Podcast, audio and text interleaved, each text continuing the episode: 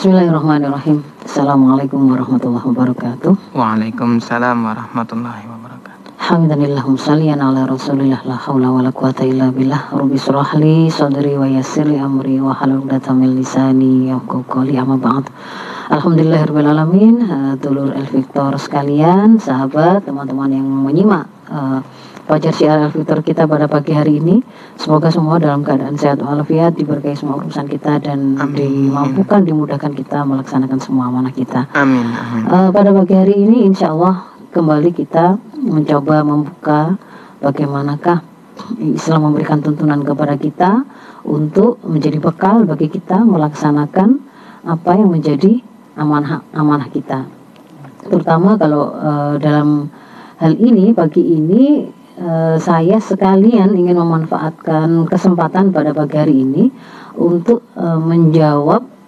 uh, beberapa pertanyaan ya, ya. seputar uh, kegalauan orang tua tentang bagaimana mereka hendak berkomunikasi dengan anak-anak mereka yang usianya adalah masuk dalam kategori Gen Z atau mungkin hmm. kalau yang sekarang yang masih mama-mama muda mereka memiliki anak-anak di Gen Alpha Gen ya. Alpha ya. Hmm. Nah jadi uh, bahwa ada banyak sekali yang kemudian apa namanya kita dapatkan ya, fenomena orang tua orang tua yang merasa heran merasa bingung begitu ya dengan dengan apa sih sebenarnya terjadi pada anak-anak kita, okay. terutama mereka yang ada pada Gen Z. Kalau kita bicara Gen Z, hari ini memang eranya mereka gitu, Mas Isak yeah. ya. Uh, hari ini ber, apa namanya jumlah penduduk di negeri ini terbesarnya itu memang ada pada Gen Z, bahkan itu mengalahkan uh, gen milenial. ya, jadi kalau kalau sebagai bayangan mungkin terlebih dahulu saya ingin apa namanya me, menunjuk klasifikasinya itu ya. Jadi kalau orang tua orang tua kita mungkin ada yang masih hidup ya masih memiliki orang tua yang hingga sekarang masih ada itu adalah generasi baby boomer. Mereka lahir antara di tahun kemerdekaan itu 46 sampai 64. Mungkin sekarang usianya antara sekarang 75-an lah ya gitu ya segitulan. Itu adalah orang tua kita. Kemudian uh, nah kayak saya ini anak dari anak dari gen baby boomer itu adalah gen X ya 65 sampai 80. Nah, gen X itu hari ini jumlahnya antara uh, apa namanya persentasenya itu sekitar 21,88 persen. Hmm. Usianya mungkin kalau hari ini antara yang 40 tahun 40 tahunan ke atas sampai 55 atau menjelang ke 60 ya Gen X anak-anak mereka nah ini seusianya masih sak ini ya, gen Y atau gen milenial ya. Tapi hari ini kalau dulu beberapa waktu yang lalu milenialnya kayak oh, generasi mudanya gitu ya. Hmm. Kalau sekarang sudah enggak bukan bukan bukan generasi mudanya gitu kalau sekarang ini masih muda tapi dia sudah sudah mulai sudah mulai punya anak yang lebih muda lagi ya sudah melahirkan generasi baru ya yeah. gen milenial ini eh, jumlahnya sekitar 25,87 persen. Itu antara tahun 81 sampai 96 nah, tahun 96an berarti usianya ya kira-kira 25 sampai 40-an begitu ya. Kemudian yang terbesar adalah uh, Gen Z itu 27,94 persen. Itu antara lahirnya antara 97 sampai 2012 Nah, hmm. biasanya Gen Z ini ada yang orang tuanya dari Gen X, ya, ada juga orang tuanya dari milenial. Yang relatif agak agak ada gap komunikasi gitu, agak susah gitu ya. Susah, ya. Sang anak susah memahami orang tuanya, orang tua juga merasa susah memahami anaknya. Kok dia nggak ngerti-ngerti apa kata saya? Orang tua, ah, sang anak juga merasa orang tuanya toksik karena nggak ngerti nggak ngerti aspirasi dan tidak mau mendengar aspirasi itu antara Gen X sama Gen Z biasanya. Ah. Milenial sudah mulai kan sudah mulai terkoneksi dengan dunia digital dan lebih dekat ya dengan. Gen Z. Biasanya juga sudah lebih terbuka karena begitu terkoneksi dengan dunia digital dia juga mulai mulai ada karakter yang mirip dengan si Gen Z. Hmm. Nah, yang setelah ini ya setelah Gen Z itu ada post Gen Z atau salah satunya kita sebut dengan Gen Gen Alpha. Hmm. Ya, hmm. itu sekarang kira-kira ya usianya usia SD SD awal ya. Kan 2013-an. Nah, okay. nah ini kalau kayak saya begini nih gen X tapi anaknya saya gen alpha berapa lompatnya tiga generasi gitu ya jadi eh, punya anak yang gen apa namanya gen Z tapi juga ada anak yang di gen alpha Hmm. Nah, jadi ada kesempatan belajar ya dengan transisi begitu. Nah, eh, jumlah besar dari Gen Z kalau digabung dengan milenial itu menjadi eh, jumlah penduduk terbesar hari ini dan artinya apa? Mereka punya posisi yang cukup signifikan untuk membentuk bagaimana warna bangsa ini, negeri ini, begitu ya, peradaban yang kemudian kita bangun gitu ya. Oke. Kalau kemudian mereka itu dengan jumlah terbesarnya dan usia kemudaannya itu kemudian tersia-siakan atau kemudian ada pada posisi rusak profilnya, maka bisa kita bayangkan kita berarti sedang membangun sebuah sebuah apa namanya kehancuran, membangun tapi membangun kehancuran ya, membangun kehancuran untuk negeri ini, untuk peradaban kita gitu ya. Dan eh, beberapa indikator yang menunjukkan profil dari gen zilenial yang kemudian cukup membuat kita para orang tua itu kemudian merasa miris itu adalah karena memang kemudian ada banyak sekali eh, persoalan-persoalan di seputar gen zilenial ini itu yang kemudian ibaratnya itu di luar nurul di luar nalar, Nalar nalar kita gitu ya. Iya, iya. kalau kalau anak gen Z ini kan itu di luar nurul tak terparkirkan gitu ya. Tak terpikirkan. Ini bagian gen X bingung ini ya Iya. mendengar begini nih. Tidak terpikirkan eh, jauh dari prediksi BMKG mereka gak ada hubungannya tapi mereka begitu saking kebiasaan mengkoneksikan berbagai hal ya. Eh, di luar prediksi gitu langsung disambungkan dengan di luar prediksi BMKG padahal maksudnya di luar prediksi oh, kepala kita di Iya, luar nalar oke. kita nggak nggak terbayangkan gitu ya. Mm-mm. Nah, ada seperti itu? Misalkan oh, ada kejahatan oh, bullying semakin semakin parah gitu Iya. ya. Tidak ada malu-malunya bukan lagi perorangan tapi berkelompok. Lalu kesa- kesadisannya itu meningkat itu kan ya. Lalu eh, keberanian anak-anak itu kepada orang tuanya kepada gurunya. Mereka itu kok kemudian menjadi generasi seperti tidak punya adab seperti begitu kan ya. Seperti tidak punya sopan santun seperti tidak punya etika. Sampai kemudian membuat eh, gen X mungkin yang menjadi orang tua orang tua mereka itu kan tidak terbayangkan gitu Oke.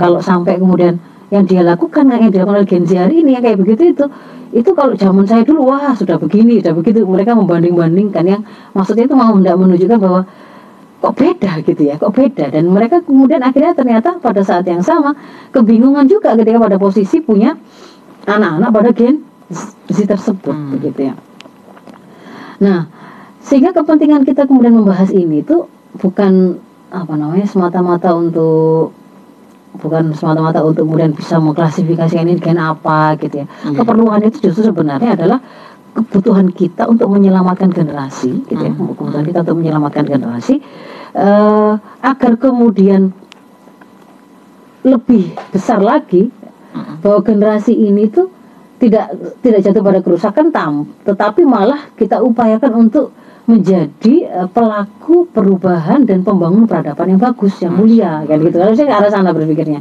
Nah, tetapi mempersiapkan mereka harus berbicara kepada generasi di atas mereka, gitu kan ya. Nah, itulah kepentingannya. Berarti kita adalah orang-orang yang Di atas kemudian harus menjadi eh, generasi yang siap untuk kemudian mendesain mereka, membantu mereka, melahirkan mereka dalam versi terbaik mereka, gitu ya. Hmm. Yang kemudian bisa kita lakukan. Nah, Oke, oke. Eh, dan kembali saya kemudian akan menawarkannya itu eh, tentu saja dengan me, apa namanya mengoverlaykannya dengan apa yang kemudian menjadi tuntunan Islam kepada kita gitu ya karena hari ini ada punya klaim-klaim yang yang itu bisa kita bilang akhirnya menyesatkan ketika kemudian kita tidak dudukkan dengan apa yang dituntunkan oleh Islam misalkan begini jadi ketika seorang apa ketika gen, Gen Z itu di antara Gen Z itu kemudian melakukan eh, hal-hal yang tidak tepat atau atau menurut kita kok tidak beradab atau kemudian itu salah gitu ya maksiat itu kemudian seolah-olah gitu ya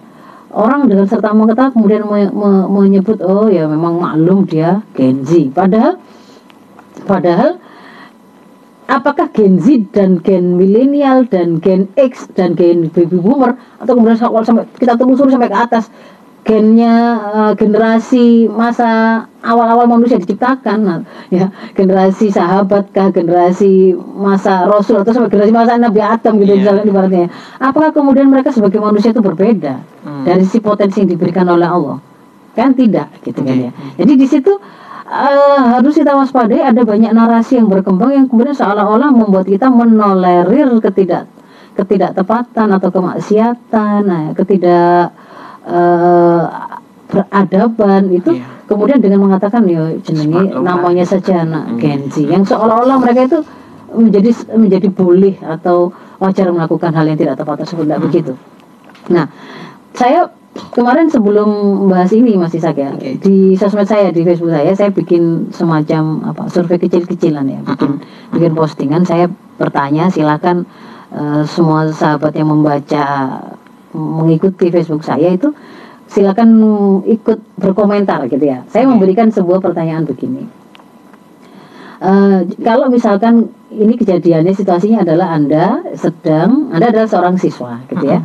Anda seorang siswa sedang dalam posisi saat itu di dalam ruang kelas anda ada keperluan bicara dengan teman. Ya keperluannya bagi anda ya penting memang ya. Mau Iya. harus perlu bicara berbicara dengan teman.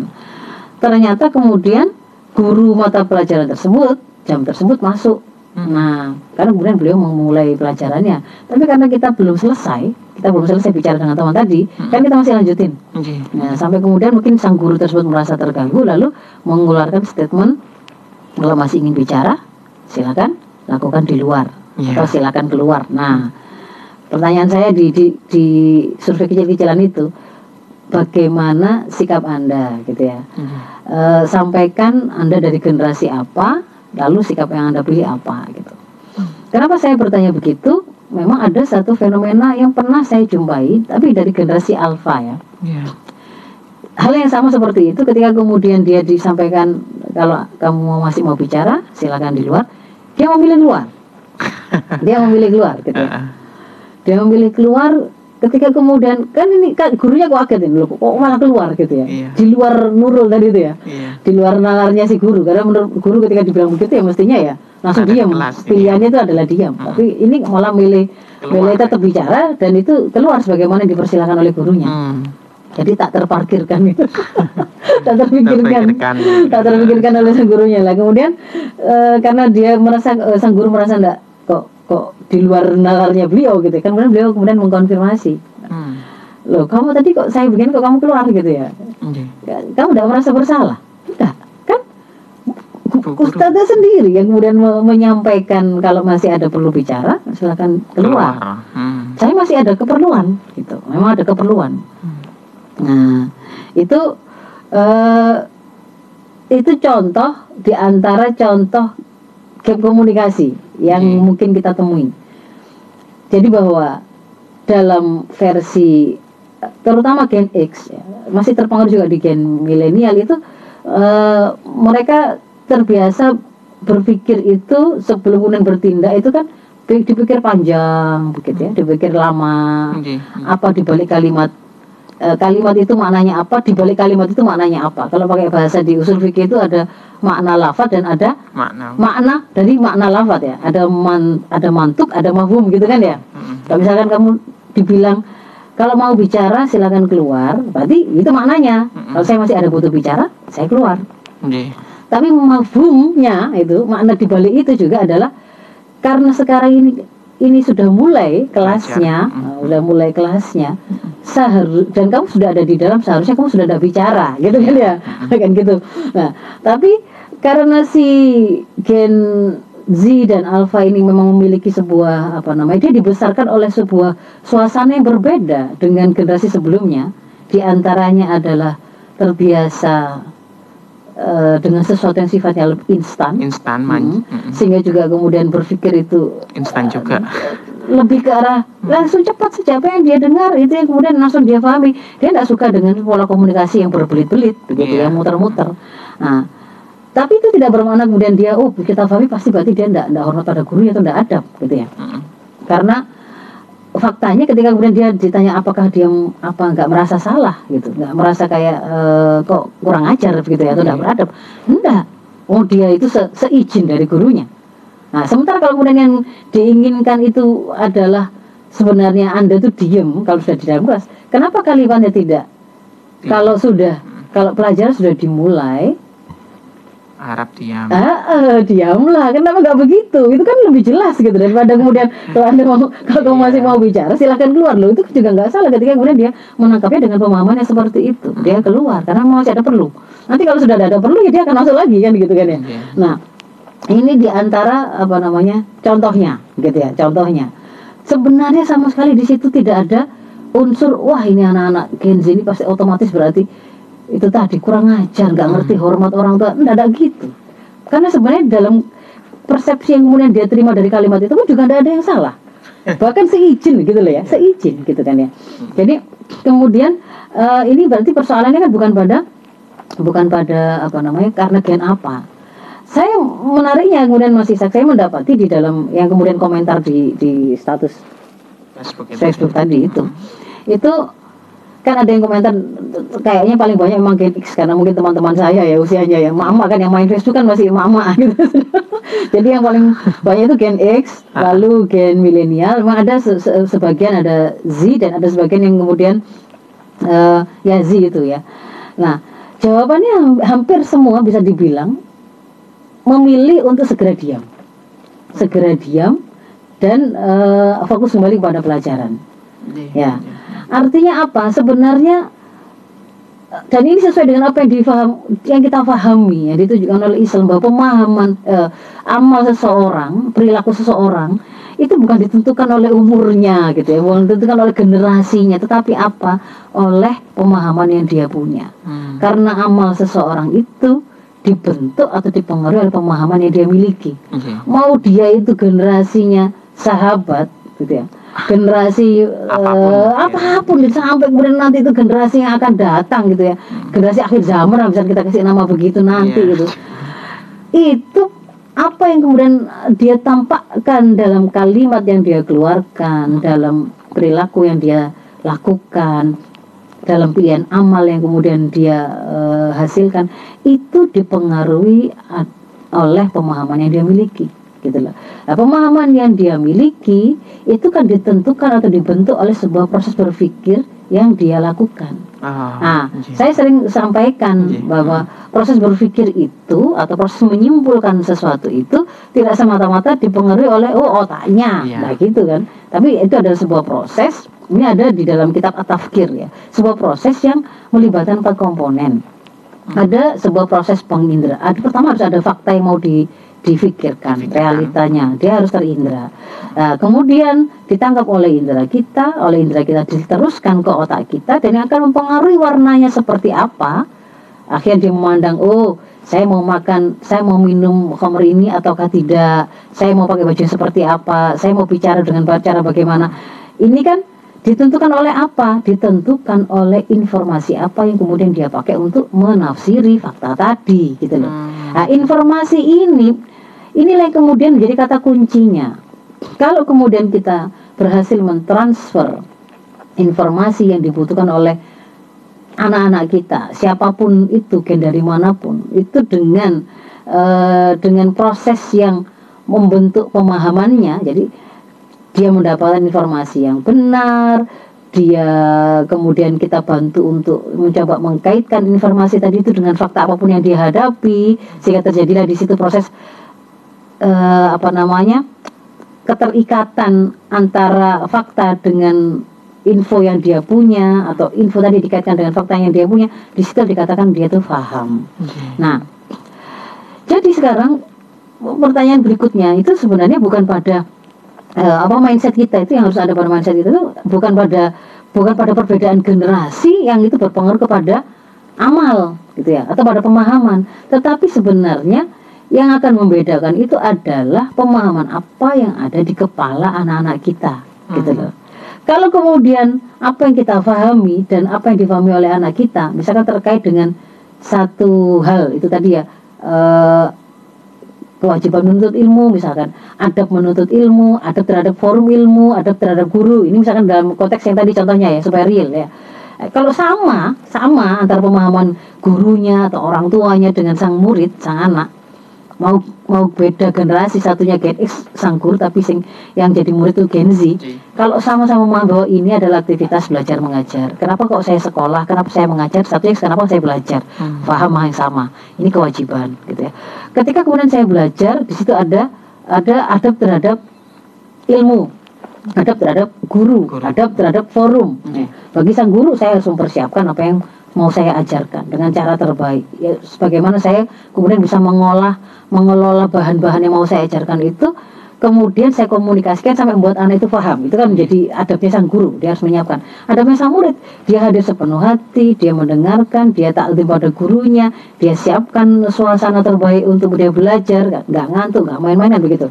Nah ketika sama apa persepsinya maka kan amal itu akan sama gitu loh Hmm. Nah, sehingga eh, kata kuncinya itu adalah bagaimana kita memastikan anak-anak itu atau generasi kita, anak-anak Gen Z itu, anak-anak kita, murid-murid kita itu memiliki pemahaman yang mereka butuhkan untuk bisa menentukan sikap yang tepat. Nah, itu kan? Hmm. Nah, dan itu harus harus dicatat. Eh, pemahaman yang tepat itu tidak identik dengan tidak identik dengan maunya orang tua. Harus dipahami begitu. Ini karena nanti Iya. kalau uh, persis. fe- uh, selera saya dengan selera itu lain Beda, nih. iya. Ini kita tidak bicara uh, Selera. pilihan amal itu hanya akan benar kalau pemahamannya benar, kan Iya. gitu kan ya. Sehingga yang harus yang menjadi PR kita itu adalah memastikan pemahaman yang dimiliki oleh anak-anak kita itu benar, Oke. bukan apa yang difahami oleh anak-anak kita itu sebagaimana yang saya pahami, nah gitu. Tapi karena dua- dua-duanya baik si orang tua atau guru dan si murid atau Gen Z itu sama-sama harus memiliki pemahaman yang benar. Nah sekarang eh, apa kerangka berpikir berikutnya pemahaman yang benar itu yang mana kan gitu kan jadinya Hmm. saya langsung saja eh, lompat nggak perlu pakai step by stepnya ya. Pemahaman yang benar itu ya pasti ya. Pemahaman yang kemudian digali disandarkan pada zat yang maha benar. Oke. ya dari wahyu kan begitu kan ya. Jadi ketika kemudian satu saat ada persoalan eh, apa namanya clash ada per- perbedaan pendapat ada perbedaan cara pandang terhadap masalah gitu ya eh, perbedaan dalam memandang solusinya apa maka dua orang yang berbeda pendapat ini harus sama-sama mau tunduk dan tawaduk kepada solusi yang diberikan oleh Sang Maha Benar yaitu yang sudah menciptakan baik generasi X maupun generasi Z tadi sama-sama sama-sama mau tunduk kepada apa yang dituntunkan oleh Islam gitu loh ya. Nah, berarti kan sekarang PR-nya lebih lanjutnya itu adalah bagaimana kita membentuk profil dua belah pihak ini itu sama-sama menjadi dua belah pihak yang tunduk kepada Tuhannya. Ini kalau bahasa umum ya dia sama-sama solih Hmm. sama-sama soli soliha. Bukan kemudian eh, ndak.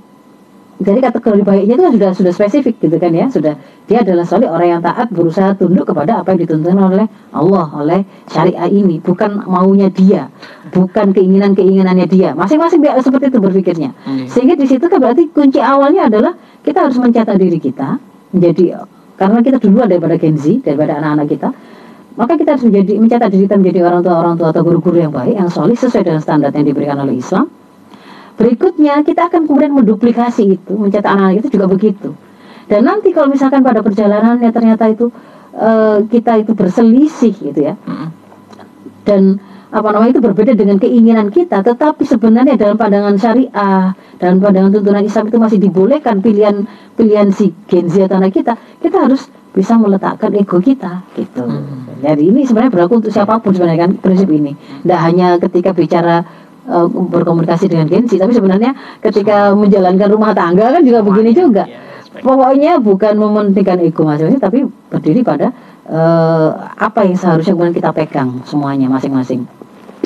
Nah, itu itu eh, kerangka berpikir yang pertama ya, Mas Mas Isak ya. Oke. Nah, maka kalau kemudian sekarang bagaimana membentuk agar seseorang itu bisa memahami apa yang dituntunkan oleh Islam. Nah, Hmm. ini ada seni komunikasinya di ada di dalam satu kitab itu saya mendapati ada pernyataan begini yang ditulis oleh penulis itu ya bahwa Islam itu sebagai sebuah apa ideologi atau jalan hidup sebenarnya sangat berpeluang dan akan mudah difahami oleh siapa pun asalkan dia disampaikan dengan tiga dengan cara ti- memperhatikan tiga hal. Ya.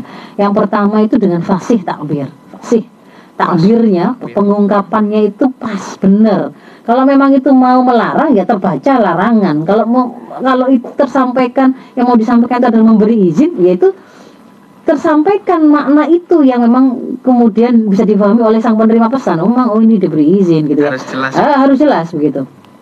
Jadi kalau itu haram ya haram, kalau ini halal ya halal. Kalau ini larang, dilarang ya dilarang, tertangkap. Takbirnya itu memang sebagaimana yang diinginkan. Pengungkapannya adalah sebagaimana makna yang ingin di, disampaikan. Baikkan. Yang pertama. Lalu yang kedua, eh, eh, apa yang hendak kita sampaikan itu dibawa oleh bahasa yang jelas. Wadhihul lugha. Ya, ya. jadi kan orang itu sebenarnya kan terbentuk pemahamannya karena dia mendengar makna-makna kan. Oke. Makna itu kan dibawa oleh lafat ya. Baik lafat itu diucapkan secara lisan maupun lafat itu dia baca dalam tulisan misalkan. Nah, lafat-lafat apa yang kemudian kita pakai untuk menyampaikan makna-makna yang ingin kita sampaikan itu kalau bahasa kita hari ini itulah diksi. Diksi pilihan kita gitu kan. Iya, iya. Milih kosakata yang seperti apa yang mau kita pakai. Nah, itu pakailah bahasa yang jelas bahasa yang jelas yang bisa dipahami oleh yang diajak bicara. Berarti kan bisa jadi nggak harus kemudian di situ itu bertabur kosakata kosakata yang yang kelihatannya intelek tapi nggak paham orang itu. Padahal memang kalau, kemudian dilihat loh kan Iya. seperti itu yang saya maksudkan ambigu, ambivalen kan sebenarnya itu yang saya maksudkan untuk menyampaikan bahwa kamu itu sikapnya itu tidak jelas daripada dia ini nggak ngerti ambigu itu apa, ambivalen itu apa begitu. Kenapa nggak disampaikan saja? Kamu harus lebih tegas. Kamu tidak boleh pelin pelan. Itu kan lebih jelas bahasanya gitu. Nah, contohnya begitu bahasa yang jelas. Dan ini berarti mengharuskan kita memahami siapa yang sedang, kita ajak bicara. Bicara ya. tadi ya. Karena mau diberitakan oleh Rasul juga bicara kepada satu kaum itu sesuai dengan uh, Bahasa. akal mereka gitu kan kemampuan berpikir mereka. Maka ketika kita bicara dengan anak-anak beda, beda dengan ketika bicara dengan anak remaja, beda juga dengan ketika dengan orang tua Hmm. atau sebaya dan seterusnya. Kita kenal baik dengan orang yang tidak kenal baik, pilihan diksi kita akan berbeda. Oke. Lalu yang berikutnya eh, apa sodikul lahjah. Lahjah itu apa dialek ya sebenarnya ya. Yang sodik yang tepat. Nah, ini kaitannya dengan apa? Apa eh, hurufnya gitu ya. Ada kalanya itu diwakili oleh intonasi kita ya. Bertanya dengan apa namanya? Bertanya dengan dengan memberi statement itu kan Berbeda. juga bisa dipahami dari lah dari dialek yang Dialek. berbeda gitu kan ya. Kalau kemudian misal saya menyampaikan begini, saya tadi ke sana nggak ada orang. Nah, mungkin Mas Isak menangkapnya. Saya tadi ke sana nggak ada orang. Oh, Ustazah habis ke sana, terus di sana nggak ada orang. Mm-mm. Padahal ternyata maksudnya saya ini tadi, ini ini ini real ini, ini tapi bukan saya yang mengalami dari adik saya. Dia lagi makan di eh, eh, PKL gitu ya bakso. Mm-mm.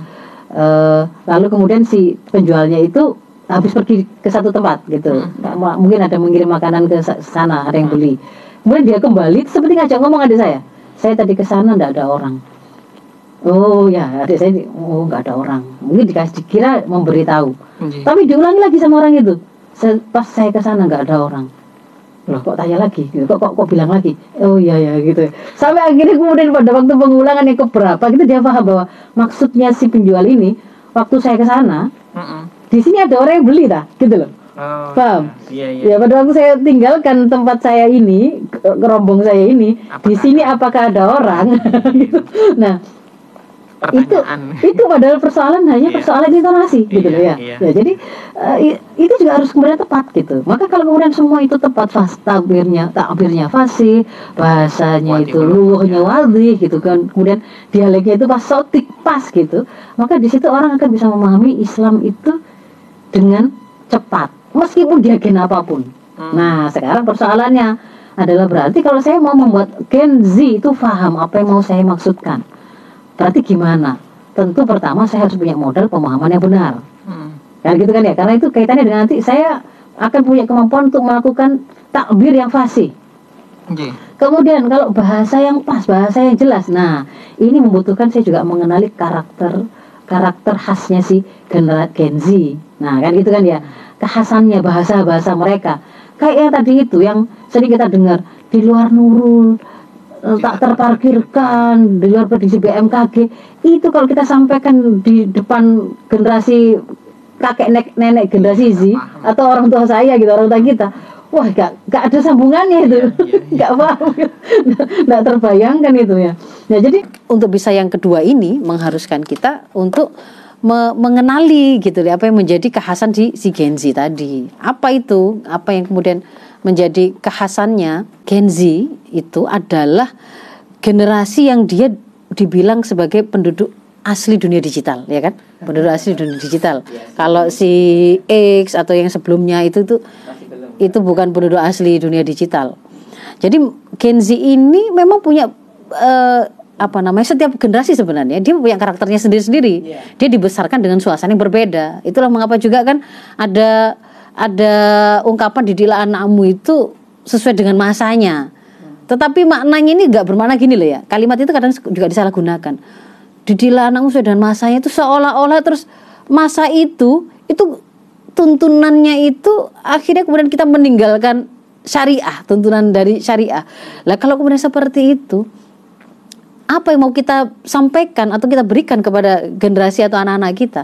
Jadi yang dimaksudkan itu lebih ke arah bagaimana proses me- me- mengolahnya, mengolah mengolah menyampaikan kebenaran tadi itu menja- menjadi sesuatu ibaratnya ya kalau bahan masakannya itu sama gitu ya bahan masakannya itu sama tetap di situ kemudian ada karbohidrat ada protein ada itu semua itu zat gizi yang kemudian harus tersampaikan ke anak kita.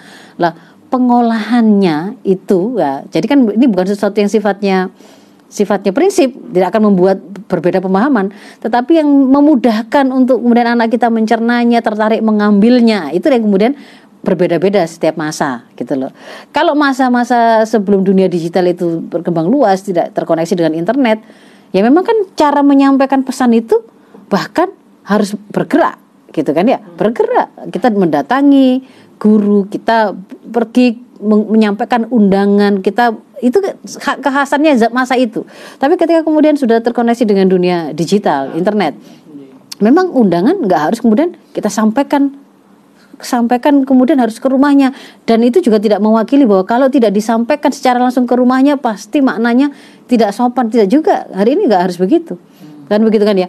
Itu justru bicara efisiensi kemudahan tersampaikannya pesan dengan cepat kan begitu kan ya? Persoalan eh, adab atau tidaknya itu bisa kemudian di di di backup dengan bentuk komunikasi yang lain. Eh, teleponnya video callnya yang itu sama dengan mewakili pertemuan yang sifatnya eh, apa namanya face to face kan begitu kan ya?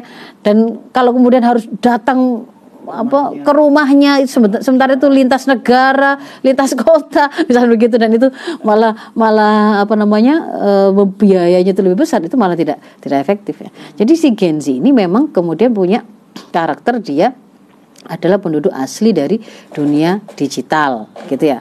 Nah, sehingga yang pertama itu ada ada ada sebuah apa namanya tuh artikel ya. Ada artikel yang saya lihat saya setuju dengan apa yang dituliskan di situ. Artikel dari Bruce Tulgan dan Rainmaker Thinking Incorporation judulnya Meet Generation Z, the second generation within the giant millennial cohort. Nah, dia itu meneliti, melakukan penelitian cohort sepanjang tahun 2003 sampai 2013. Kesimpulan dari pengamatan dia itu ada lima karakteristik utama Gen Z. Lima karakteristik utama Gen Z yang dia bisa kita gunakan untuk membedakan dia dengan generasi sebelumnya. Nah, pertama adalah media sosial terkoneksinya mereka dengan media sosial media sosial itu adalah profil mereka atau identitas mereka identitas mereka adalah apa yang dipresentasikan oleh media sosial mereka saya ter- bisa paham ya? Bahwa kalau zaman orang tua kita atau kita ketika kita kenalan ya nama alamat rumah mungkin nanti ada dapat nomor telepon tapi nggak harus juga nomor telepon juga. Tapi kalau Gen Z itu begitu kenalan langsung akun IG-nya apa? Akun TikTok punya akun. Nah begitu kan ya? Twi- Twitternya. Jadi langsung sosmed itu yang kemudian digunakan sebagai wakil dari representasi saya. Jadi kalau kemudian anda mau kenal saya seperti apa profilnya stalking saja ke akun sosmed itu kan. Lihat-lihat di situ postingannya bagaimana. Oh bahkan kemudian itu mau digunakan untuk membaca eh, baik fisik maupun non fisiknya maunya gitu melalui representasi di sosmednya. Nah sosmed ini membuat apa namanya dibandingkan dengan generasi-generasi sebelumnya Gen Z ini merupakan generasi yang tidak mengenal dunia yang benar-benar terasingkan atau terisolasi dari keberadaan orang lain. Kalau zaman kita nggak ada sosmed, kalau memang nggak ketemu orang ya nggak ketemu, nggak. Ketemu kan gitu kan ya? Tetapi ketika ada sosmed ini mau ndak punya teman di dunia nyata mereka masih bisa terkoneksi dan bisa bicara dengan siapa pun di mana pun kapan pun.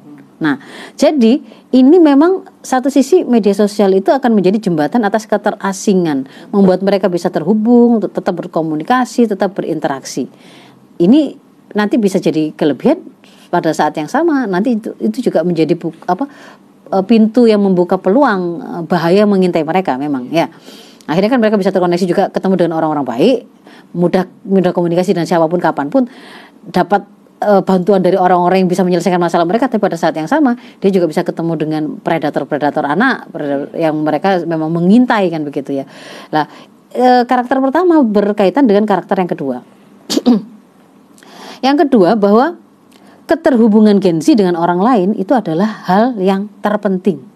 Ya, terkoneksi dengan jadi kalau misalkan akhirnya kemudian mereka itu di diblokir atau diisolasi gitu ya, tidak boleh kemudian main sosmed, tidak boleh kemudian e, membuka internet, itu memang menjadi sesuatu yang memukul mereka gitu ya, karena itu adalah sesuatu yang bagi mereka sangat penting ya, nomor dua, Nah, ya agak cepat ya.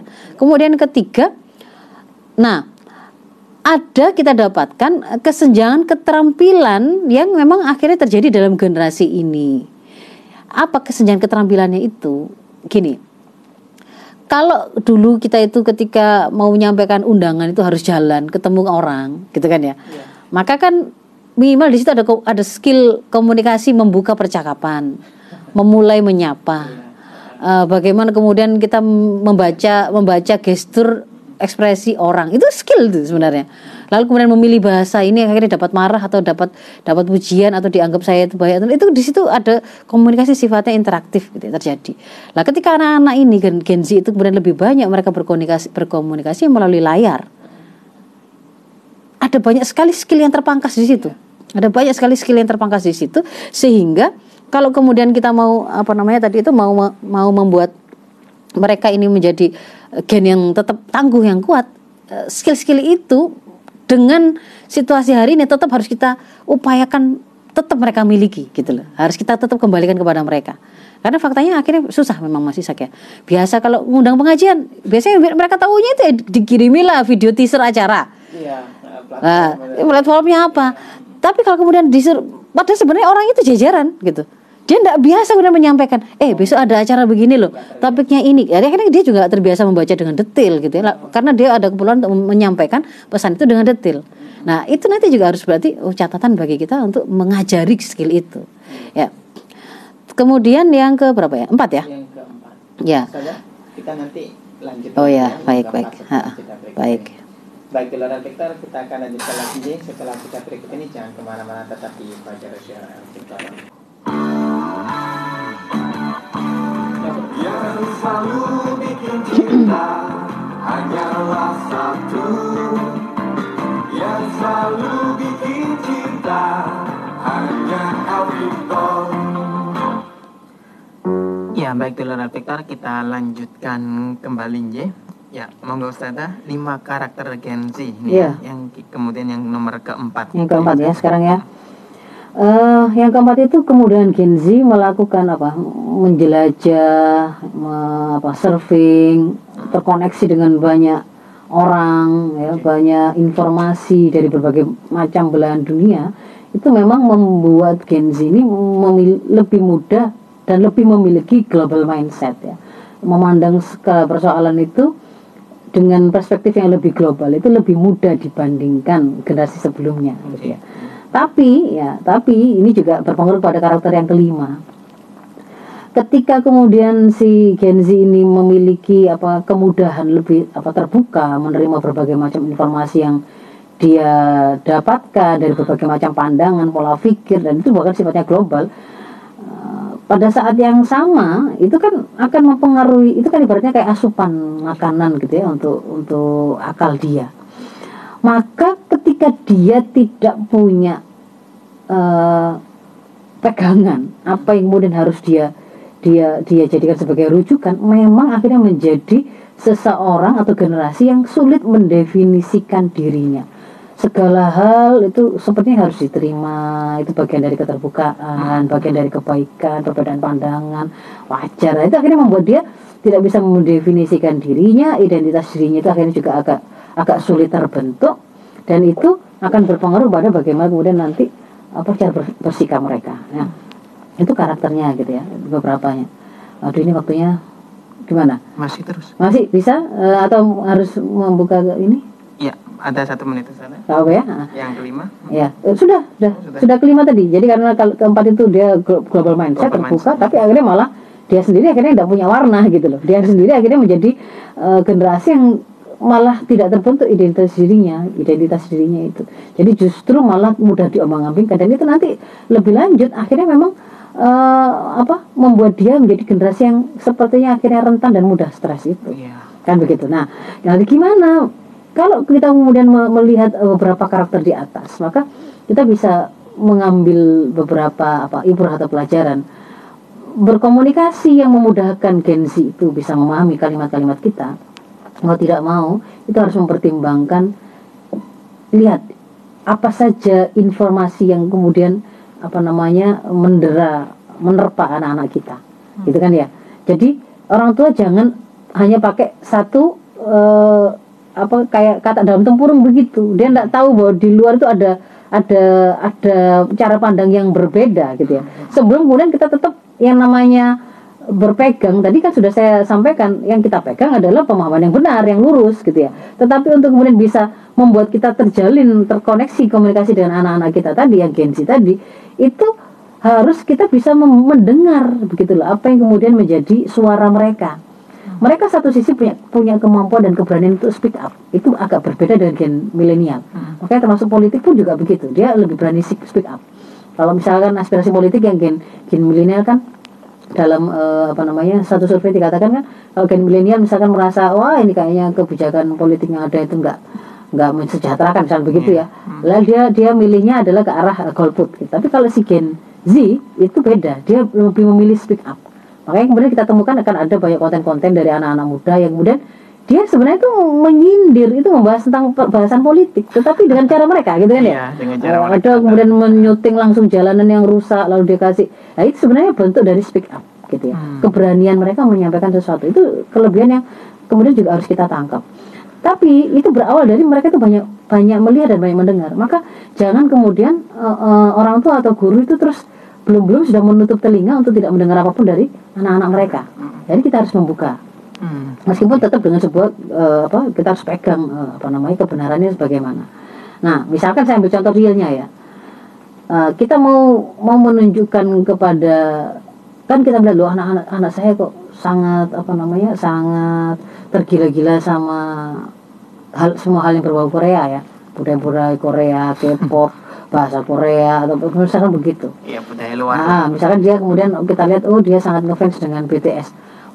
Kalau kemudian kita itu menjadi orang tua yang langsung ngejudge gitu, wah BTS Korea kafir, wah gak ada baiknya. Nah, maka kemudian setiap saya memandang anak saya itu kelihatannya itu membuka referensi yang berbau-bau Korea, langsung kemudian langsung judgement kita adalah wah ini rusak ini. Rusak. Ah, berarti anak saya itu rusak, Iya, sedang menuju kehancuran, gak ada baik-baiknya. Akhirnya kemudian yang terjadi adalah pertengkaran terus, karena kita memandang anak kita maksiat, si anak melihat sesuatu yang orang tua tidak lihat. Hmm. orang tua tidak lihat. Wong saya ini ngefans sama BTS itu sebenarnya itu apa sih? Bukan karena lihat wajahnya misalnya begitu. Tapi di situ tuh saya belajar tentang oh gitu ya Ada pesan. ada struggle-nya ya ternyata ya untuk kemudian membuat apa namanya perjuangan itu bisa akhirnya berhasil itu memang ada harga yang harus dibayar pengorbanan ternyata dia itu belajar tentang pengorbanan itu pahamnya itu dari dari kisahnya si kisah perjalanannya si band Korea tadi padahal orang tuanya itu merasa sudah sekian lama dia itu berceramah dan memberi nasihat berkaitan dengan kamu harus sungguh-sungguh belajar untuk masa depanmu itu gak, gak paham dia. Tapi dengan cara dia memandang apa membaca itu tadi misalkan kisahnya perjuangannya si satu grup band Korea tadi oh dia kayak gitu ya ternyata ya memang harus begitu aduh dia harus bangun. Nah tapi bagaimana kemudian kita kemudian akhirnya bisa menyam, men- apa, menyamakan frekuensi?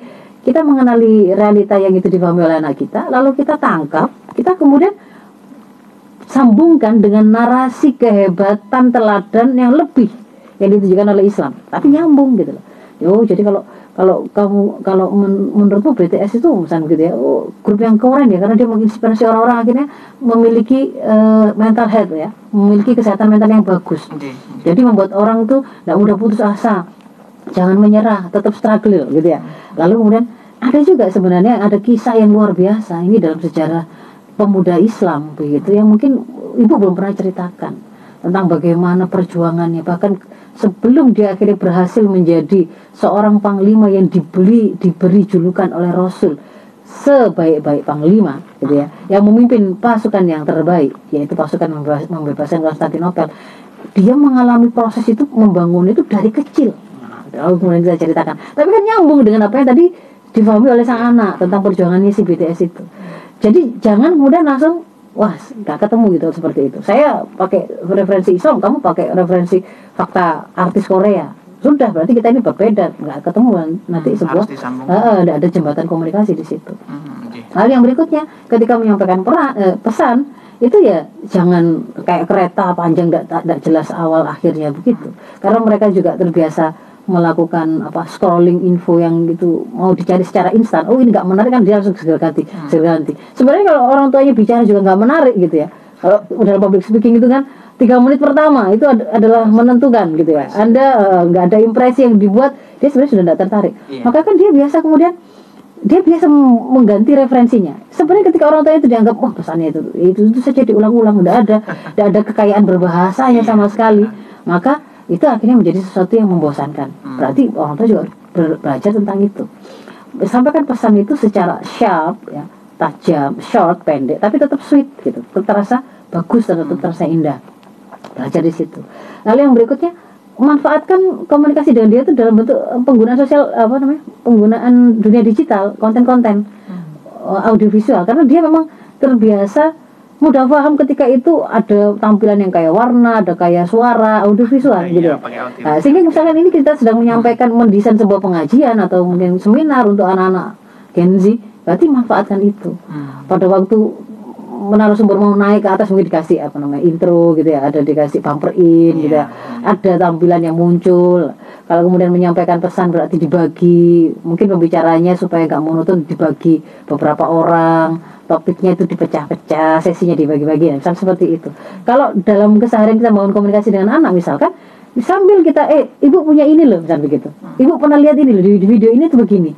Lalu di situ dia tunjukkan lalu dia sampaikan informasi dan tafsirnya nasihatnya. Jadi nggak cuma ceramah tok gitu ya tapi ibu punya punya film menarik sekali. Nah coba kamu lihat nanti nanti kita diskusi hasilnya ya. Nah, itu contoh kalau dalam keseharian.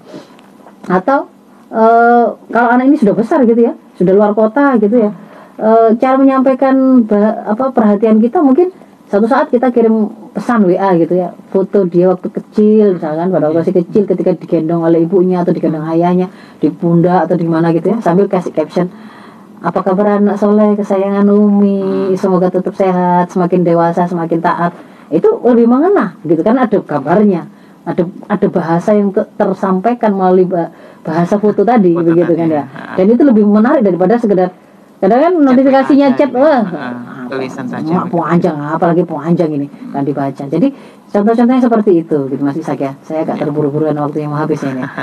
Diakhiri dulu untuk Ya. ada kesempatan eh, ada dialog ya. kesempatan baik. dialog ini pertanyaan satu pertanyaan dari Bu Uti Atun ini Ustazah ya Ya. Assalamualaikum warahmatullahi wabarakatuh Mas Isak Ustazah Hmm. dalam mau tanya bagaimana cara mengatasi anak-anak yang selama menjalankan sholat maghrib dan isya itu anak-anak ngobrol walaupun sudah diberitahu tapi tetap tidak berubah nyun sewu yang berjamaah itu kebanyakan sudah akung-akung uti-uti Ya. jadi terganggu kak karena suara imam tidak begitu kedengaran matur nuwun. Ya, Di itu kayaknya ya. bukan anak-anak Gen Z kalau itu kayaknya alfa ya. apa lagi itu Ah, ya ah, bahkan ya alfa lah itu masih mungkin usia 7 ke bawah. Nah, pada kondisi seperti itu itu sebenarnya waktu sholatnya waktu sholatnya atau kalau sudah sholat kan mungkin ya sudah nggak nggak ramai ya kalau waktu sholatnya ya.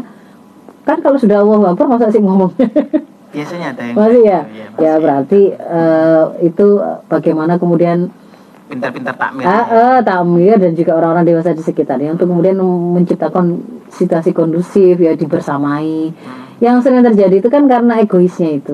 Memang karakter nenek-nenek atau kakek-kakek sudah tidak pada posisi ngeramut anak ya ngemong bukan pada posisi begitu tapi karena mereka fokusnya lebih kepada bagaimana kemudian bisa beribadah sendiri dengan fokus dengan tenang dengan khusyuk ya. Apakah Jadi- ini juga termasuk yang memaklumkan mentoleransi untuk anak kecil sudah Oh, biarkan? enggak enggak belum belum selesai. Jadi karena fokusnya kalau memang kakek-kakek tadi nenek-nenek itu kan memang bukan pada ini saatnya oh ini anak-anak yang generasi masa datang masa depan harus kemudian dirangkul harus diramut harus di itu memang kalau kita berharap itu dilakukan oleh orang-orang yang usianya kakek-kakek atau nenek memang bukan porsi mereka gitu ya secara spesifiknya. Karena mereka memang ada pada posisi sudah sudah sudah ndak ndak ndak begitu. Itu yang men- mendidik sebenarnya kan orang tua mereka harusnya anak-anaknya mereka anak-anaknya si kakek nenek ini.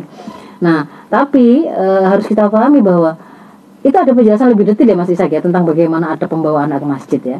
Ada persiapan-persiapannya mungkin kapan-kapan kita bisa bahas ya. Iya, iya. tapi yang jelas di situ itu mem- memang memadukan antara satu membuat anak-anak itu eh, ter, terbina terus tersuasana untuk cinta ke masjid Iya. ya. Karena tidak boleh masjid itu sampai sepi dari anak-anak. Yang kedua mem- memadukannya dengan eh, tetap ditegakkannya hukum-hukum yang menunjukkan penghormatan kepada masjid dan ibadah yang dilakukan di dalam masjid. Nah, penggabungannya itu sebenarnya adalah ketemunya adalah pertama prinsipnya jangan bawa anak yang kalau memang dia itu memang belum siap, ya jangan orang tua yang memiliki sang anak ini ya, orang tua yang memiliki anak itu eh, kalau anak dia pahami anaknya itu belum siap untuk kemudian berangkat ke ke ke masjid gitu ya. Jangan diberi izin dulu Hmm. jangan diberi izin tanpa pendampingan maksudnya ya sendiri gitu sama teman-temannya tidak boleh gitu. Yang kedua memang dia harus sebelum anak itu mengenal masjid ya bagaimana berjamaah di masjid dia harus dikenalkan dulu di rumah.